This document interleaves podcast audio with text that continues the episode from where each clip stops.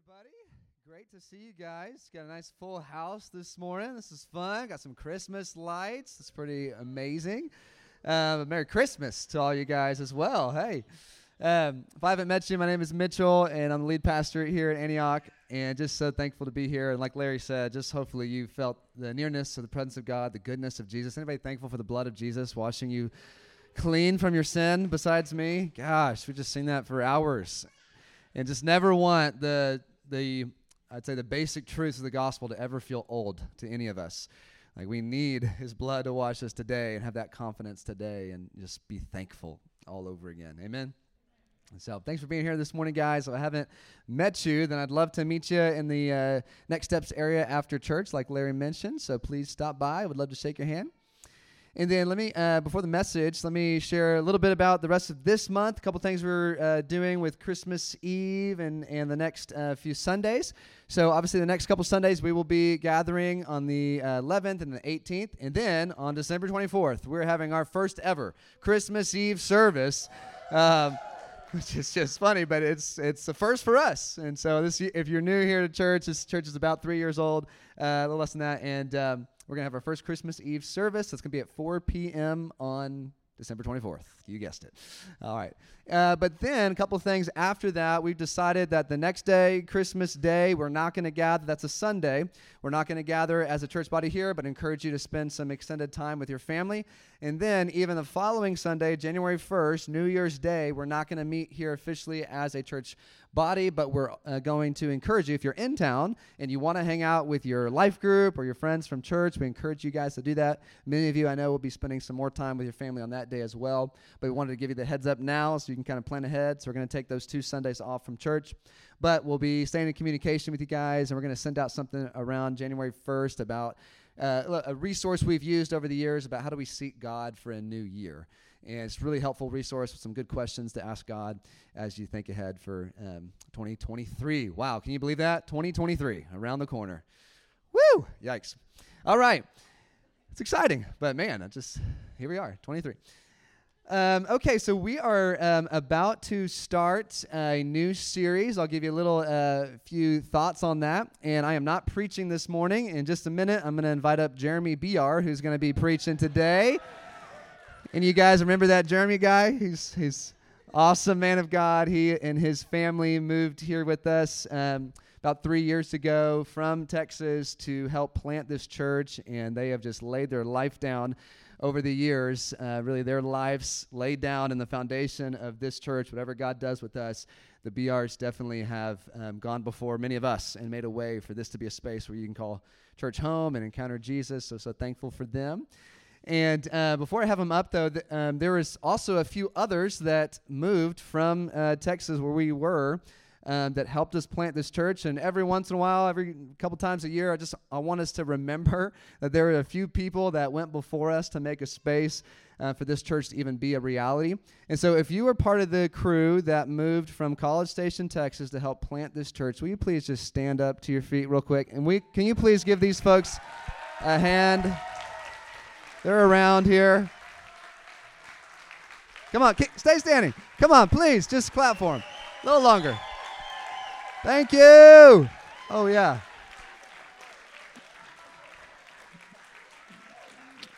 Awesome. So thankful for you guys. Thanks for trusting Beth and I. Thank you for standing, Beth. You you moved also. Uh, but so thankful for you guys uh, for sacrificing. And as, if you see one of these people, can you just just one little like thank you for changing your entire life course to move here so that we can have a community that we call Antioch Northwest Arkansas. Uh, just mean, means a lot to, to me, and just want to honor you guys this morning. And part of that crew is Jeremy Biar, so let's give it up for that man of God. Go ahead and come on up here. I got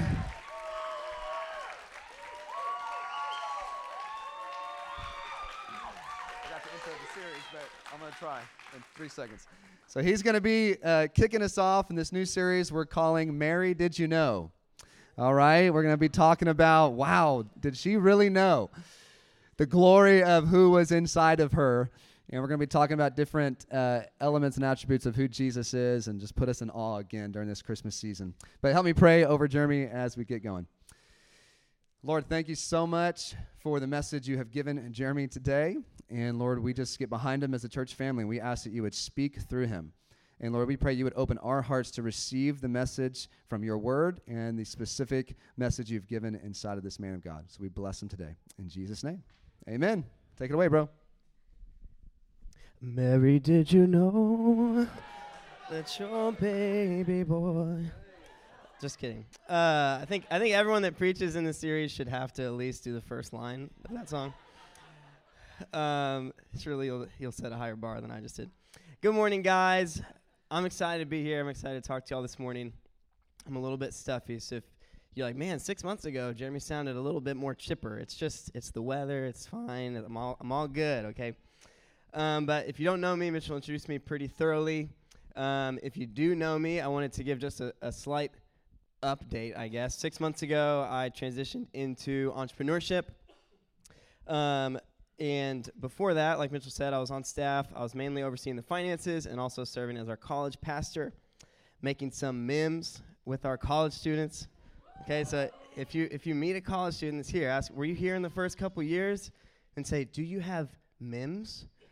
I guarantee you they do have some of those. Okay. But in the past six months, I've been starting a few businesses, and specifically, there's three that I'm doing. I just want to clear this up for a second.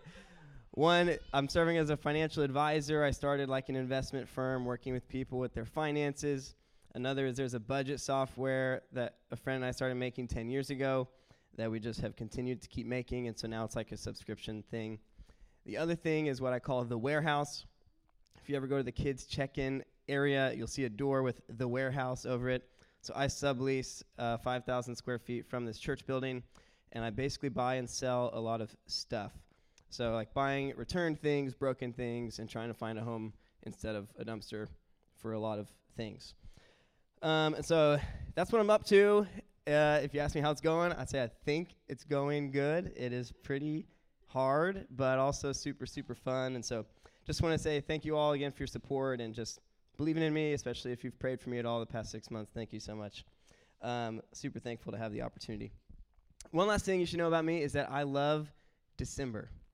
Any other December fans in here? Okay, I am singing Christmas songs in June thinking it's almost December. Okay? Seriously. I mean, look look at these string lights. You know what this is called? This is called December. Okay? that is what this is, all right? I love the slower pace. I love the merriment. I love the lights. I love the easy excuse to eat more sweets without feeling judged socially. I love the hopeful possibility of maybe it'll snow. I love the extra time with family. I love thinking about the new year and just having anticipation and hope and probably not a resolution because then that'll be disappointment, but just hopeful anticipation, you know? I also love Christmas shopping. I like planning gifts for family members. And y'all, for the second year in a row, I fell prey to Black Friday self Christmas shopping, okay? Does this happen to anyone else?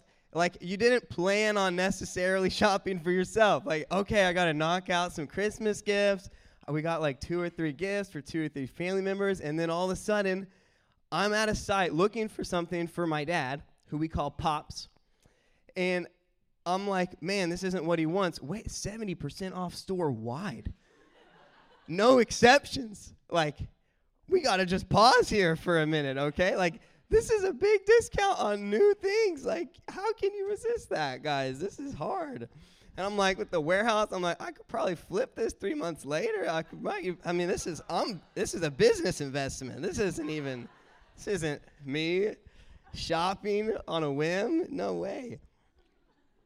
I also love worship songs that just really focus on the incarnation of Jesus, the, the humility of Jesus becoming a baby, coming to earth, and just the, the hope entering the world in this moment. And it's just amazing to imagine, to think about, to read about in the Bible where promise meets fulfillment, but also so much anticipation of what is to come.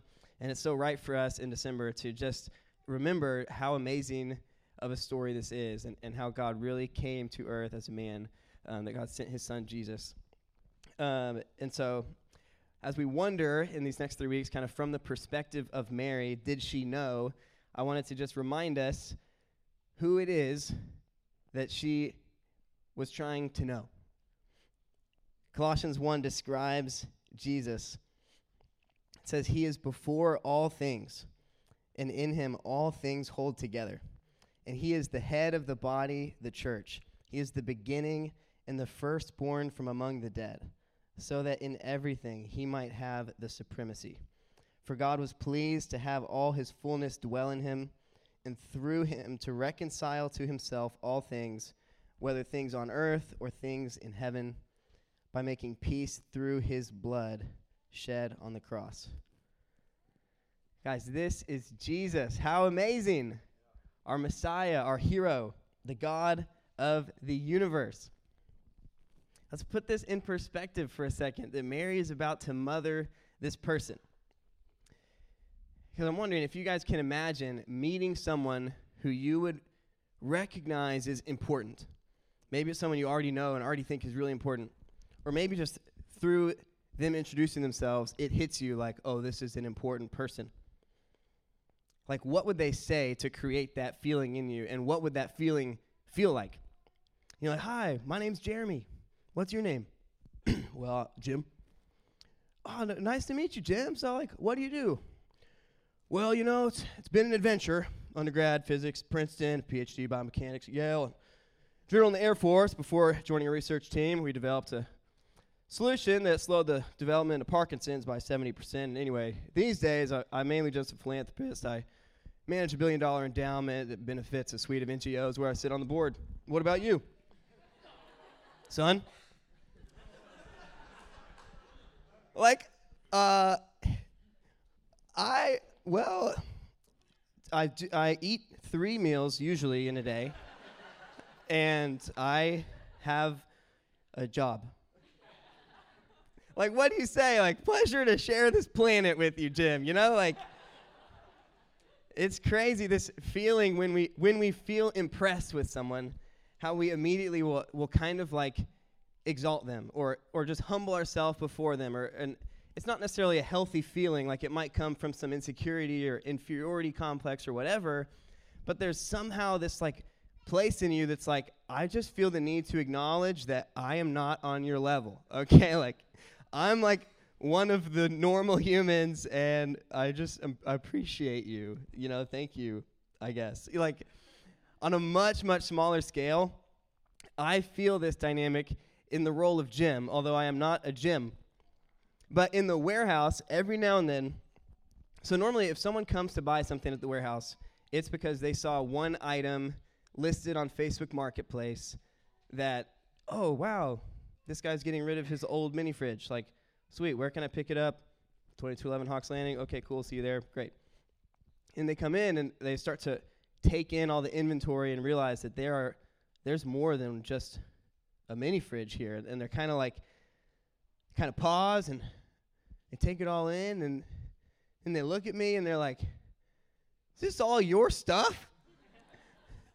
and then they they're like, "Look at this," and then they look at the stuff again, and and they look at me again, and they're kind of processing my age, and then they look at the stuff again, and their grin starts to get bigger, and I'm just like standing here, like, here is your friend, like, oh. They look at me again and go, Where did you get all this? And I'm like, You must be doing great. Huh? I mean, your age, this is this is incredible. Like, so what? So is this is this donated to you? Is this like a part of the ministry? I mean, what this is? And I'm just like, uh, like, it's hard. I bought it. Is the main way that I got it. Like, I don't know what to tell you. You know, like a lot of stuff, and then you sell it. You know, like I know in these moments that I am not this super impressive human being. I'm just a guy that's like trying to follow God. I'm like, if I sublease this space, then it'll help the church, but I got to make money with the space somehow. And so here's what I am trying to do is stuff, selling, you know. But what's crazy is that Jesus would be worthy of this type of praise, of this exaltation, of this moment of like, oh my gosh, this person is a lot more important than I am. And, you know, we read him described in Colossians 1, and we're like, yes, Jesus, the Lord of heaven and earth. But can y'all imagine if you met him and he introduced himself like this? Hey, my name is Jesus. I am before all things, and I hold all things together. I have supremacy in everything, and the fullness of God dwells in me. Like, you'd, you'd be like, okay, like, not going to your church, you know, like, who is this guy? He goes, You can just call me Lord. In terms of what I do, I mean, I'm the head of the body, so there's that. Most notably, those, pretty soon, I'm going to reconcile all of heaven and earth to God through my life, death, and resurrection. It's like this immediate, like, all right, I'm like, like, I, good to meet you. You know, like, what do you even say? And my question for Mary is Did you know that Jesus, this Jesus, the Lord of heaven and earth, that he would submit to you? Did you know that Jesus would obey you? The one who we would look upon and immediately freeze, fall to our knees, and exalt, or run away in fear. The one who we would immediately acknowledge is so much more worthy and powerful and holy and important than we will ever be, that he would follow your lead. And he did. We can assume as a baby that Jesus was not changing his own diapers, he was not picking his own bedtime, cooking his own meals. Like he certainly submitted to Mary out of necessity in his early youth, but he continued to even in his adolescence and as an adult. And those are some stories I want to look at this morning. And it highlights the humility of Jesus. I just want to talk this morning about wow, Jesus is humble. This important person serving, submitting, following Mary, who's very normal, limited mom. He is the most breathtakingly humble man that ever walked the earth. We're going to read a passage in Luke 2 about one of these examples. It says, Every year his parents went to Jerusalem for the feast of the Passover. When he was 12 years old, they went up to the feast according to the custom. After the feast was over, while his parents were returning home, the boy Jesus stayed behind in Jerusalem. But they, the parents, were unaware of it. Thinking he was in their company, they traveled on for a day. Then they began looking for him among their relatives and friends. When they did not find him, they went back to Jerusalem to look for him. And after three days, they found him in the temple courts sitting among the teachers, listening to them and asking them questions. Everyone who heard him was amazed at his understanding and his answers. Did y'all read that? Three days. They're looking for three days for Jesus. So when his parents saw him, they were astonished. His mother says to him, Son, why have you treated us like this? Your father and I have been anxiously searching for you. Why were you searching for me? He asked. Didn't you know I had to be in my father's house? but they did not understand what he was saying to them. Then he went down to Nazareth with, Nazareth with them and was obedient to them. But his mother treasured all these things in her heart. And Jesus grew in wisdom and stature and in favor with God and men. Okay, so we read this, and normally we read this and we're like, Jesus, why did you do that? You know, like, don't you know that you obviously are going to cause, you know, some stress in your in your parents' hearts? You know, like, could you have not told them? You know, those are all probably fair questions. But a couple things that are interesting here is that one, like Jesus did understand things that his parents didn't understand. And so I'm imagining like myself as a kid and like what did I feel or what did I do if my parents told me to do something and I felt misunderstood? Or maybe I felt like they were in the wrong I'm like, I don't know if I went down with them and was obedient to them.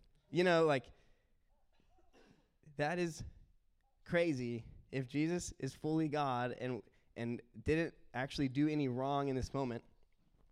And just this is free, but like Jesus is not responsible. Like no none of us are responsible for someone else's response, you know? So like what I mean by that is his parents blaming him for their anxiety was actually like inaccurate or untrue. It's like I I'm did do this decision. I did I did do this, but no, I didn't force you to respond with frantic, anxious, worry, and then you come at me and accuse me of inflicting you with that. How many of you, when you, maybe even as an adult, when someone expects you to do something and you do something differently, not out of a spirit of rebellion, but with a pure heart, desiring to obey God, and they get upset at you and blame you for their pain, how do you respond? What's crazy is Jesus responded in such a way, full of grace and truth, without an ounce of offense, that how does this story end? The accuser, his mom Mary, leaves treasuring this moment. It says she treasured all these things in her heart. Like she's like, man, this is different. You know, like that is not how I have historically ever responded if someone were to come at me and blame me for something. I think about um, this is not so so spiritual of a of an example, but this is like what would be normal for someone to respond. and the question is like a scenario a scenario where someone did something with a pure heart, thinking they were acting in their their covering or their leader's best interest. I don't know how many of y'all know Mark Cuban. You don't know Mark Cuban? He's, he's a billionaire. He's on Shark Tank. He owns the Dallas Mavericks. The story of how he got into entrepreneurship is pretty simple. He's working at a store. In this store, you know, they, they sell to people that come in the storefront, but a lot of their income comes from wholesale, you know, selling to businesses. Mark finds this business that's interested in a lot of stuff. So he goes and meets with this business. It's like, I don't know, an 8 a.m. meeting. The store normally is open at 8. Mark's thinking, we'll just open at 10. No one literally comes at 8 in the morning on a weekday. Like, let me just go sell to this person that's going to double, like, our monthly sales in one transaction. You know, he's, he's not, Mark's not the owner of this business. He's just trying to think for the owner and, like, this is probably a good decision for you to pay me $30 to make you 10 grand than to sit here and do nothing. Literally, Mark gets fired. The owner's like, why did you do that? Like, I told you you're supposed to be here from 8 to 5. Like, why don't you just do your job? And how did Mark respond? He said, I quit. And then what did he do? He started all these things. Great, he's successful. That's awesome. But internally, his response is, I will show you. I will show you. I am right, you are wrong. That is how the human responds. But that is not how Jesus responded. You don't see that when his parents come at him, when he's teaching at the temple and asking questions and listening at the temple, spending time with his heavenly Father. My goal is not to convict us, but to wow you with the humility of Jesus. And this act of humility was not a one time event, it wasn't even conditional on how young Jesus was in the moment. We're going to go over to John 2 and look at this story where Jesus is an adult. He's already been baptized, he's already called his first few disciples. And look how he responds to Mary in John 2. It says, On the third day, a wedding took place at Cana in Galilee. Jesus' mother was there, and Jesus and his disciples had also been invited to the wedding. When the wine was gone, Jesus' mother said to him, They have no more wine. Dear woman, why do you involve me? Jesus replied, My time has not yet come. His mother said to the servants, Do whatever he tells you. Nearby stood six stone water jars, the kind used by the Jews for ceremonial washing, each holding from 20 to 30 gallons. Then Jesus said to the servants, Fill the jars with water. So they filled them to the brim. Then he told them, Now draw some out and take it to the master of the banquet. And they did so, and the master of the banquet tasted the water that had been turned into wine. He did not realize where it had come from, though the servants who had drawn the water knew. Then he called the bridegroom aside and said, Everyone who brings out the choice everyone brings out the choice wine first, and then the cheaper wine, after the guests have had too much to drink. But you have saved the best till now. This, the first of his miraculous signs, Jesus performed at Cana in Galilee. He thus revealed his glory, and his disciples put their faith in him. This is awesome. But I'm wondering why did Mary say to the servants, Do whatever he tells you? Right after she nudges him, like, they're out of wine. And Jesus is like, my time has not yet come. Like it is, n- I am not supposed to do a miracle right now. That's how he responds. He's 30 years old, okay? Like he's not, you know. Mary doesn't even res- like directly respond to Jesus in that rebuttal. Mary turns to the servant and says, "Do whatever he tells you." Why did she say that unless she knew that Jesus was going to say something? Without even using words, Mary knew that Jesus was going to comply with her nudging request, even though she was in the wrong, even though he wasn't intending to start his ministry yet. And how did she know that he would respond this way? It's like, well, she had walked with Jesus for three decades now. She had mothered the most humble child in human history, who is now the most humble adult in history. Jesus, the invisible one, the uncreated God, the first and the last, he would submit to her. Not because she earned it, not because her mothering was perfect, not because she was right, not because she tricked or manipulated him into obedience. He would submit to her because he loved her. His humility towards her was an expression of his love and humility before his Father in heaven. Could Mary have imagined such a thing when she was visited by the angel Gabriel? Can you guys imagine the most important person you can think of coming to you to serve you, to care, caring more about you than they care about themselves? Serving you with no strings attached. Band, you guys can come on up. It would be hard to imagine. And even if it happened, what you would feel is like it's fake. Like, how long until you go back to being important? You know? Like, how long would you have to be served before you would start to realize that this person really means it? Eventually, you'd start to feel guilty. Like, seriously, go do the important things you're supposed to do. You know? Like, at what point does it hit? You know, like, this is a true, pure humility. This is a real love. They, they are prioritizing me above themselves. You won't see it in the world, but we do see it in Jesus. He came to earth because he loves us, and he loves us because he's filled with the presence and love of his Father. He really is that important. The Jesus we read about in Colossians 1, he is that big. But he really does come to you seeking to serve you, not to be served. He is not like us. He's in a league of his own.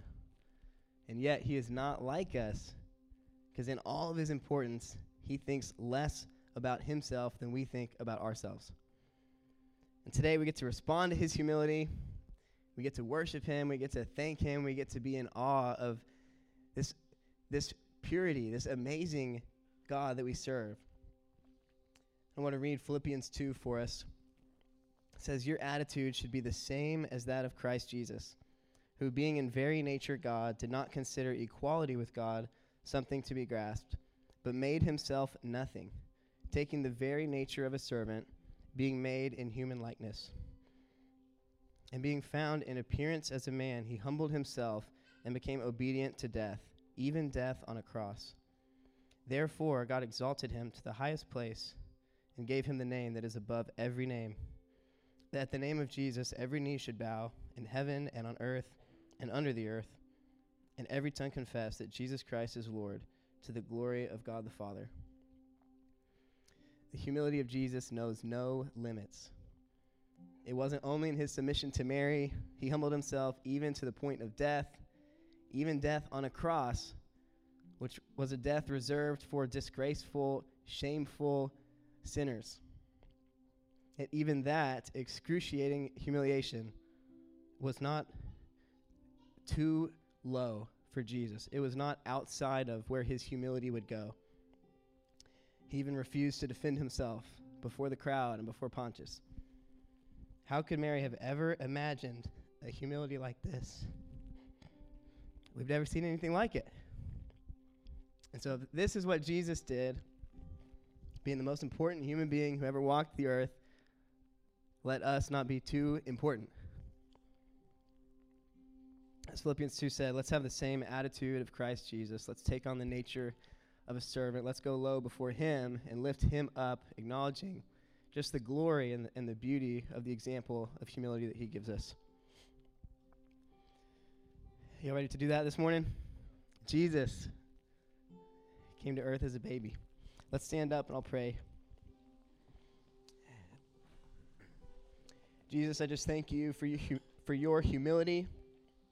And God, we just declare that it is a pure humility, it is a holy humility.